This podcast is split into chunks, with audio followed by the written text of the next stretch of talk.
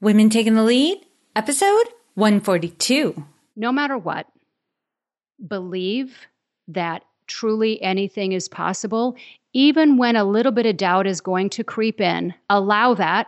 Don't fight it. Don't say, don't push away emotion. I wish I would have gotten that a lot sooner. Is when something shows up, fear or doubt or being the inner self critic, is to allow that emotion to show up and say, okay, so here you are.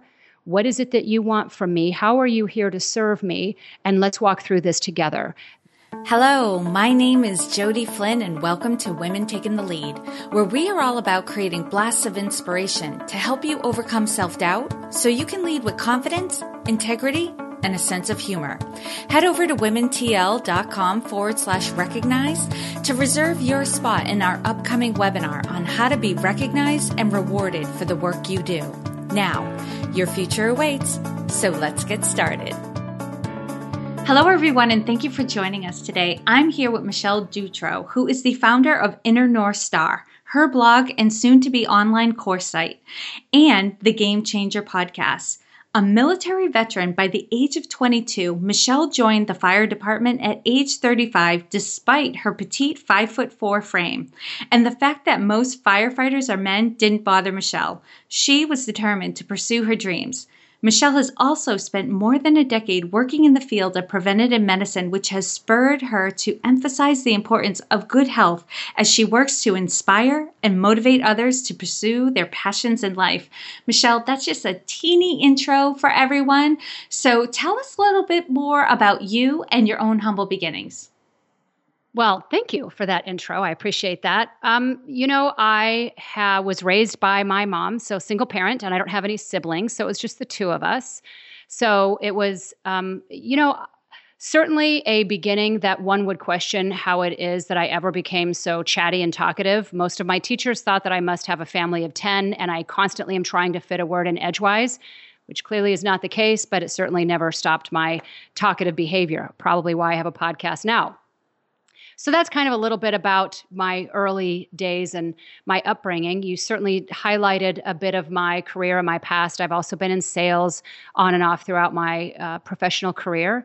And as you mentioned, I have a podcast, a blog, a book, and online course that are long overdue that hopefully will get done here in the very near future.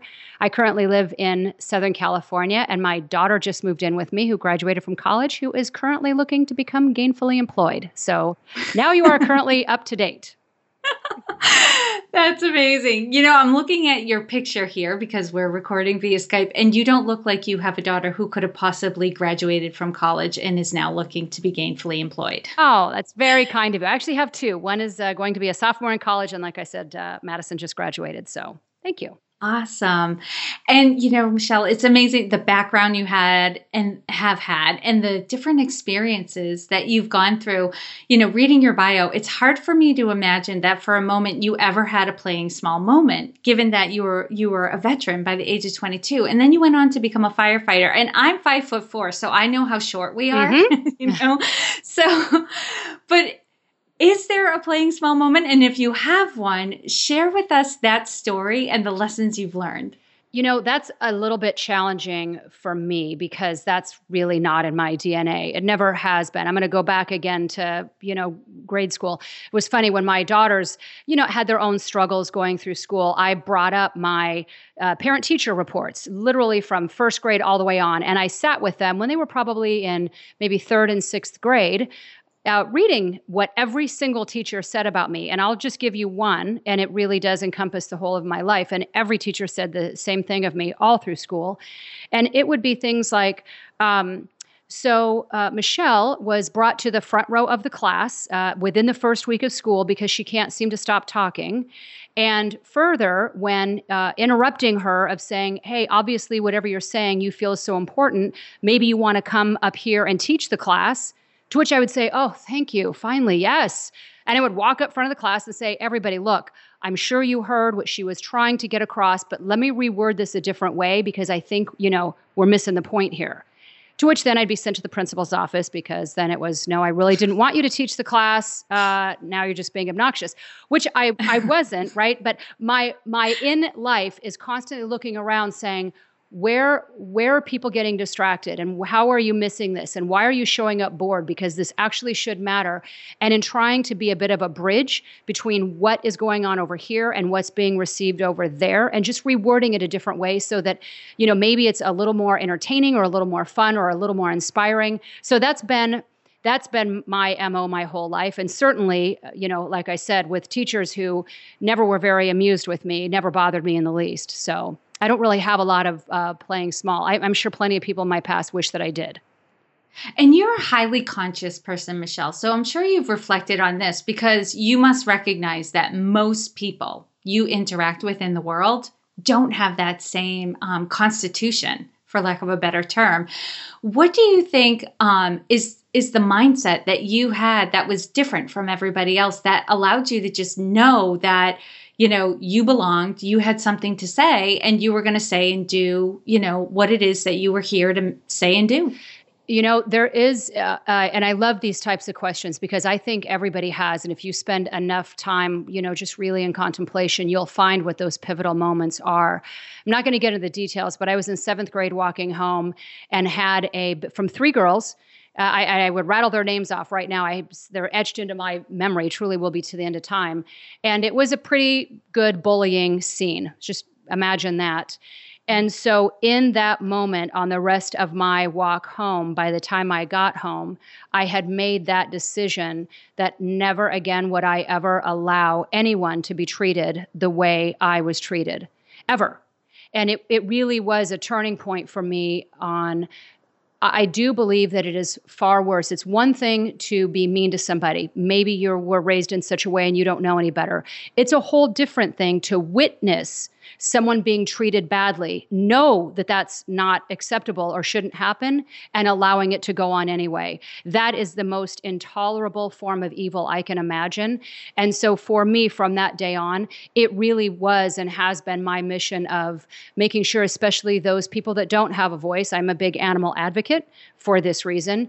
And typically, like just what you're saying, women are usually the ones who are not going to be the ones to speak up, are not going to be the ones to make waves. And so, more often than not, I will wind up being a voice for anybody who I see isn't speaking up the way they should until they can gain enough strength to do that for themselves and it's literally it's been like that since i was since that uh, incident in seventh grade yeah. And what about before that? Because your teachers had already, you know, from a very small child had already said, you know, she she has this gusto about her.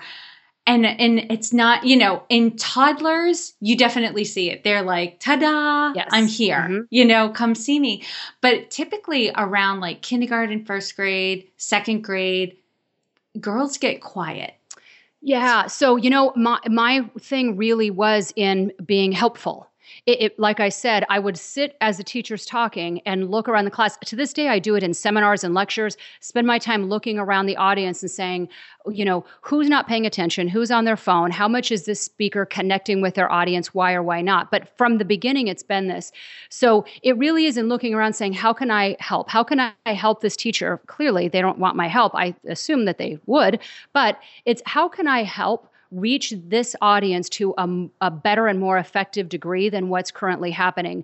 And so that really is it. I think that there's a lot of things that we inherently are born into this world with. And then there's things that we can tweak and get better and fine tune. But at the end of the day, everybody shows up with, with one specific gift. And then how that plays out may be different for each of us, but there's a thing that's your thing. Mine, and I get questioned a lot about this for my resume of saying, how do you go from the military and then you're a firefighter in preventative medicine? The common thread through all of that is my constant in the back of my head asking, how can I show up in greater service than what I am right now? How could I be of more assistance or more help? And that's all that's just been there from the beginning of time, which is all I was doing in school, right? Is looking around saying, how could I help this teacher reach these students more effectively? And I, you know, literally it just is it's been that way my entire life. I don't know anything different from that.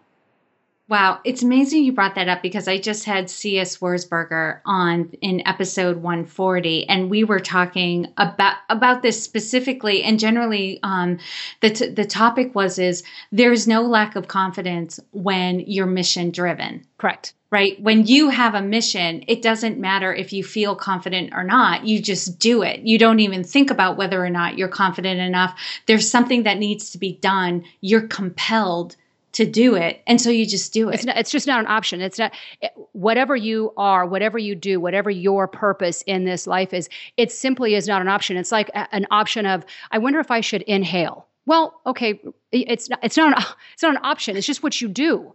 It's just what you do. Birds don't sit on a branch as soon as their feathers are full enough to be able to fly. There's no contemplation. They just go. There's no contemplation. They're here to fly and they fly. And it's like that with all of us. It's just tapping into who are you and why are you here? That's my work now in life is helping people find that what is your purpose and your mission? And it's not finding it really, it's remembering what that is and going back far enough to say, remember back in the day when you really were fired up, when there were things that you just absolutely loved doing.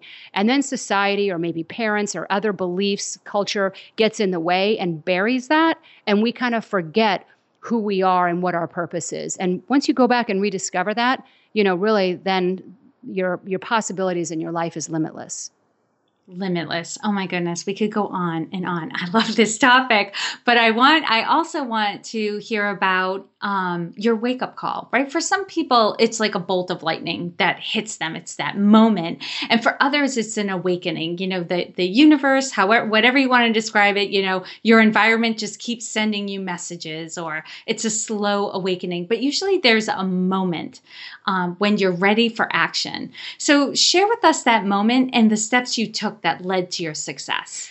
Yeah, I'm going to be your most unfavorite guest. So let's just put that out there right now. it's impossible, well, Michelle. I don't know. Uh, because you're not, you're not going to really like my answer to this either. Because for me, um, it really has been a way of life. And I don't wait till January 1st. I don't wait until, you know, some other date on a calendar to reevaluate or revisit where I'm at or what I'm doing. The military, I get asked a lot because I'm a bit rebellious. And so typically somebody going in the military with no background, I don't have any family members or friends. I know nobody at that point who'd ever even gone into the military. But I was truly, I was in college and I was spending more time playing volleyball on the beach in Santa Barbara than I was attending classes. And so I thought, what is wrong with you? If you don't get any discipline, truly, you're not good enough to become a professional volleyball player. What is going to become of you? And I sat there, and it's just my how my mind works. If you need more discipline, where are you going to find more discipline? How's, who's going to instill that? And I thought, well, the military does, I suppose. Okay, well, out of all four branches, who do you think would really instill the most discipline? And I thought, well, that would be the Marine Corps. I'm going to go join the Marines. And truly, the only reason I didn't, and I went into the Air Force instead, was because the Army and the Navy and the Marines all had a six year commitment, and the Air Force was four years. And I thought, holy cow, if I can't commit to four years of college, how the heck am I committing to six years of the military? So that was the only reason was because the Air Force was only four years instead of six. Otherwise, I would have joined the Marine Corps. I still quasi kind of regret that decision. But um, that my whole life is in constant evaluation of how could you show up better? How could you be better? How could you do more? So I don't have a landmark epiphany. It's an it's an everyday occurrence of is there something you could fine tune like the fire department in that same evaluation of how could you be in greatest service, well, people who are dying probably need more help than maybe most. At first, it was I could become an ER doctor, and then, well, that's going to take too much time. Maybe an ER nurse. Well, who's more helpful than that? The person that's got to make the person survive before they even get to the ER. Well, that would be a firefighter EMT. Then after that, it really was that fine tuning again. Am I doing what's best? And I would spend the majority of these times on medical calls going through people's kitchens saying, What are you eating? Why are we here for the third time this week on a diabetic, you know, seizure? This is ridiculous. And so I would spend my time saying, let's talk about your lifestyle. And the rest of the crew saying, Michelle, we are not life coaches. We're emergency medicine. We're in and we're out. And they were exactly right. There's a time and place for everything. And in my fine tuning of, am I showing up in the best way possible? And I thought, you know, my side of the fence is not responding to emergencies. My best purpose is um, really educating people to avoid emergencies to begin with. And that's in all walks of life, not just physically, but you know, from having a, a mental breakdown or you know, stress just completely take you out of your game or really wind up manifesting in some kind of physical disease in that fine tuning process, it was, you know, I need to shift gears, jump on the other side of the fence to prevention to help people avoid all this from happening. So I don't have a, a landmark, this is the day where, boom, I decided to do this. It, it literally is an everyday question Are you showing up in the best service in the greatest way you possibly can? And if not, what could you do to shift that to become even better? So, yeah and you see you still are not my un- most unfavorite guest because you, you make a really great point in that if you're taking time re- for reflection every day you don't have to rely on those epiphanies or for the universe to send you message after message after message where you finally suddenly get it.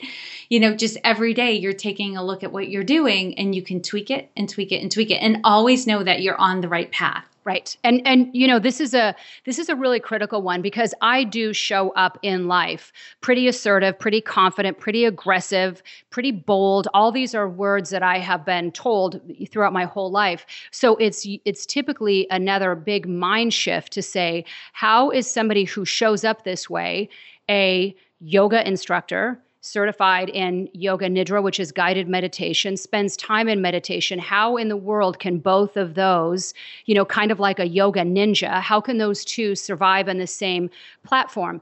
And for me, I don't know how you can show up in life on point, being a really great critical thinker in the moments that you really do need it the most, if you don't have time every single day without input not being on a phone, not at a computer, not with a radio or television or anything else, and in complete stillness of getting real with you in that moment every day for a period of time. And if that's not happening, I can promise you every minute of the day, you are showing up as a lesser version of yourself because of it. It, it. I don't think there's anything more critical than if there was one piece of advice that everybody does is exactly that. And if you're even just starting out with 10 minutes, it's 10 minutes, but it's just lack of input. And I'm not even going to go down the deep end of what meditation has to look like or what it has to be. Just know it's no input for a period of time every day to really start to get clear, crystal clear with who you are, what you value, and what matters to you in life great segue because what I want to know about you next, and I'm really curious to hear your answer on this, is your leadership style. Because, you know, it, I think oftentimes we get off track when we're trying to emulate who we think is a great leader. But, you know, we can admire somebody, but we might have different personality traits. We might have different strengths. We might look at the world differently than that person. So, our own style, just like you said, you need it's almost like you need no input for a while. Go within and kind of discover your own leadership style so that you're bringing your best self forward. So, Michelle, how would you describe your leadership style? Bold. Boom. Very bold.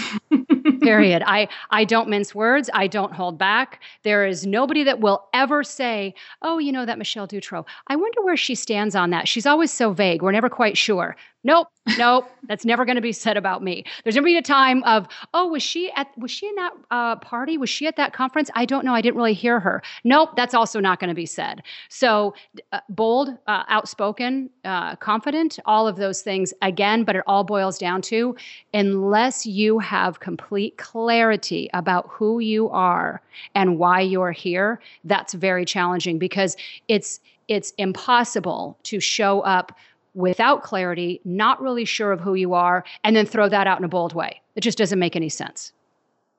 I like that. You know, I had a boss previously who was would have been described the same way. And you know, at first it was really intimidating because you don't find many people who will just say what's on their mind or say it exactly the way they're thinking it. Mm-hmm. And so it was intimidating at first, but I grew to appreciate that I always knew where she stood.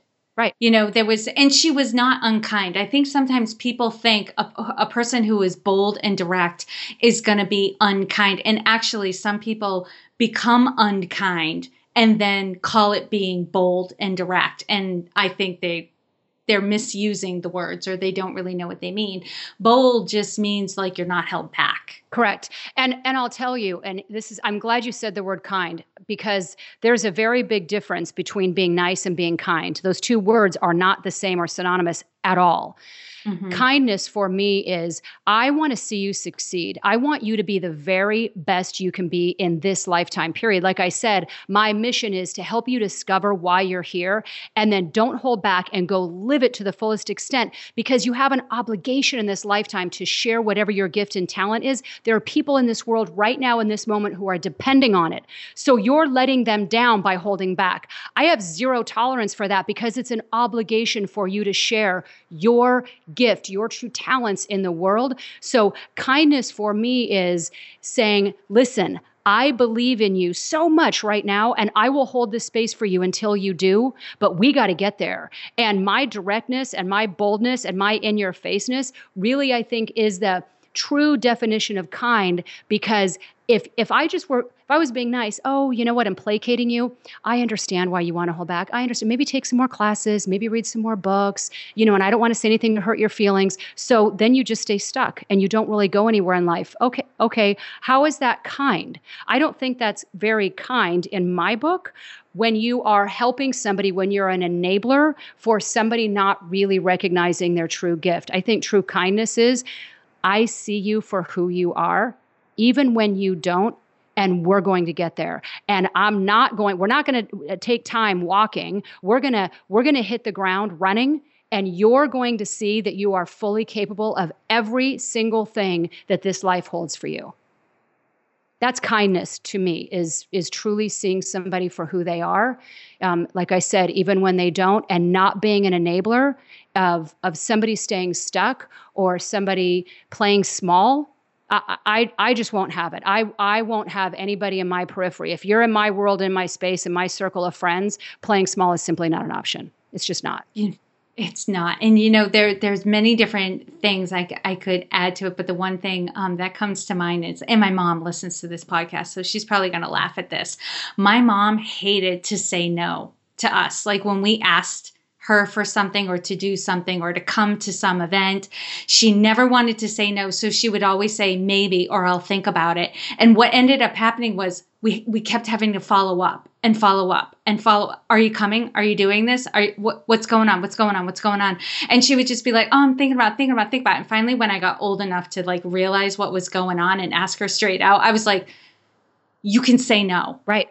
In fact, it's more painful when you say maybe because you don't want to hurt my feelings. You're actually hurting me. that, okay. And because, that made a perfect point on being nice.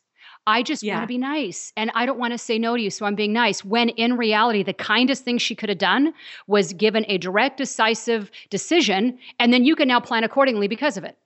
Yeah, I would have moved on 100%. and and not thought about it another time. But for it, sometimes it would go on for weeks where I'd have to. It was like this thing in the back of my head where I kept thinking about it and thinking about. I have to ask her. I have to follow up. Now I got to. ask. I don't. When is she going to make that decision? What's going on? Blah blah blah. You know, it was just like rip the band-aid off, move on, we're all good. That's it. And that that is just that example is the perfect it's one that I'm going to start using. The perfect definition between being nice and being kind. You're trying to be nice, but if you were kind, you would tell me the truth of what this situation is so that I can get my life moving in a forward direction and not waste my time over here by all these niceties that are holding me back. Yeah, mm-hmm. love that.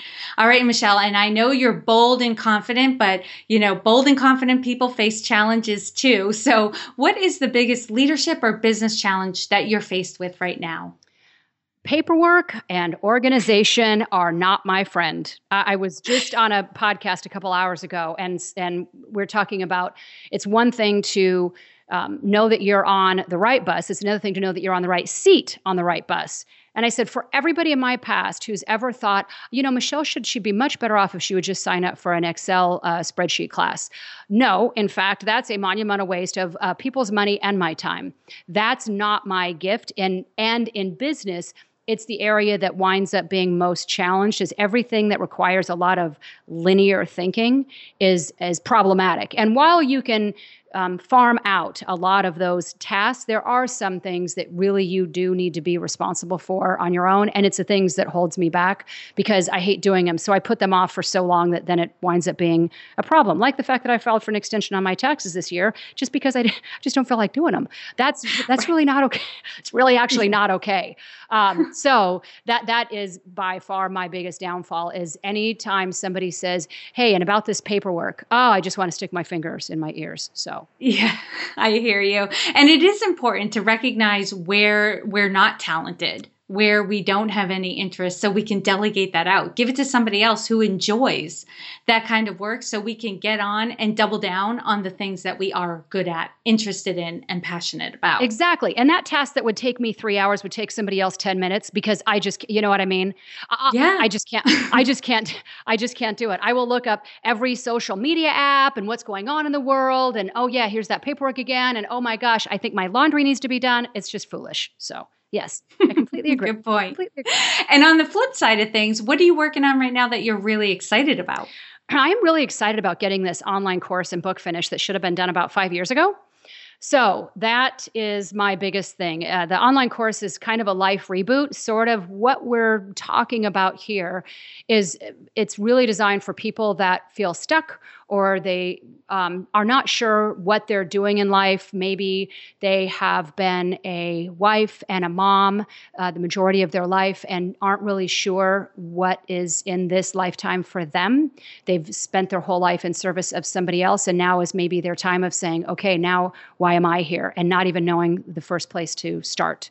So that's really the point of this online course is how to kind of hit the reset button for your life and reformulate it around why you're exactly here.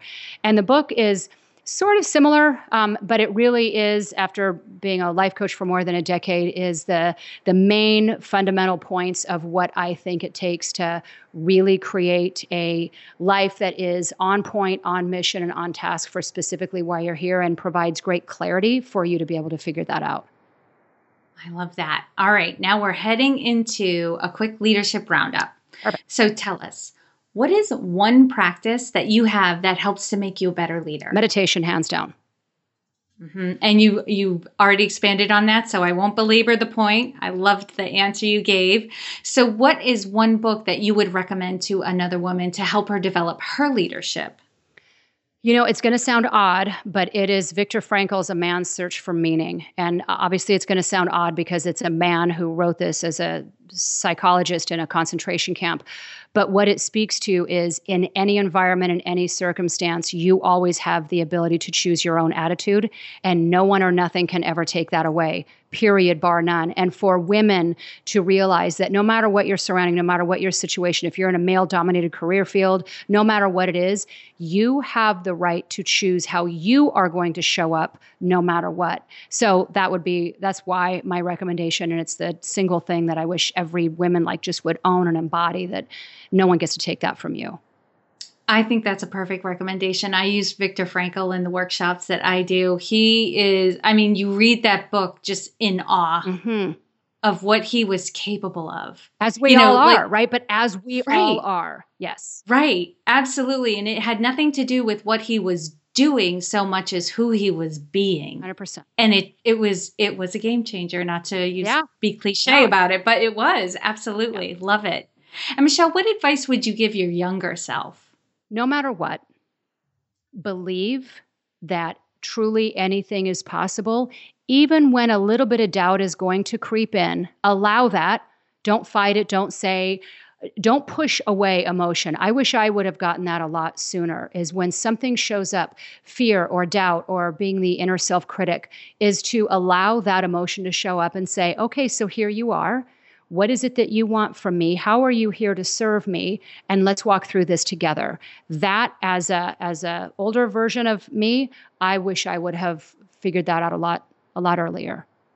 Right. Using the emotions as signals rather than as like making a lot of meaning out of what it means to be experiencing a quote unquote negative emotion. Yeah, and not to push it away because as soon as you do, right, that's when it's just going to keep showing up over and over and over again and to really say why is this why is this feeling showing up and how is it here to serve me? Yes. Awesome. And Michelle, share with us a success quote or a mantra and why it has meaning for you. You know, I it's probably the one that I refer to the most, and it's one that is on the forefront of my. It's on the wall as soon as you walk into my house. It's the quote by Gandhi, which is, "Your thoughts lead to your actions, which lead to your habits, which lead to your character, which ultimately lead to your destiny." And so for me, that quote or that mantra is if you're thinking about your destiny, what your legacy will be, it all starts with what are you thinking about right now? Because every single thought right now is contributing to what your destiny is. So choose your thoughts wisely. And lastly, Michelle, what's the best way for this community to connect with you? The best way is my main website, even though the my podcast is the Game Changer podcast. My blog that goes with that and everything that goes on in my world, the like I said, the book, the online course, and everything else can be found at Inner North Star, just like it sounds, I N N E R, northstar.com. And the reason I even chose that website is the same thing on this meditation point. If you are looking for an answer I can assure you it's actually not in a book. It's not going to be found in a movie, on television, or even on either one of our podcasts. The answer to whatever it is that you're looking for resides within you right now. And even that North Star that's external that keeps you guided to your true north, that also exists within you to keep you on task and on point for where you're meant to go. I love that. And for those of you listening, and I know oftentimes you're on the go, you're running, or you're in the car, don't worry. You can find all the links to find Michelle and all the resources she shared in this episode at womentakingthelead.com. And Michelle, thank you so much for taking the time to inspire and enlighten us. We are all better for having met you. Mm, truly my honor. Thank you so much. Thank you for joining me on Women Taking the Lead. Are you ready to take the lead in your own life? Head over to womentl.com forward slash recognized to reserve your spot in my upcoming webinar on how to be recognized and rewarded for the work that you do. And to strengthen you on your leadership journey, I'd like to send you off with a quote from Marianne Williamson. Our deepest fear is not that we are inadequate our deepest fear is that we are powerful beyond measure. It is our light, not our darkness, that most frightens us. We ask ourselves, who am I to be brilliant, gorgeous, talented, fabulous? Actually, who are you not to be? You are a child of God. Your playing small does not serve the world. There is nothing enlightened about shrinking so that other people won't feel insecure around you. We are all meant to shine, as children do. We were born to make manifest the glory of God that is within us. It's not just in some of us, it's in everyone. And as we let our own light shine, we unconsciously give other people permission to do the same. As we are liberated from our own fear, our presence automatically liberates others. Again, thank you for joining with me, and here's to your success.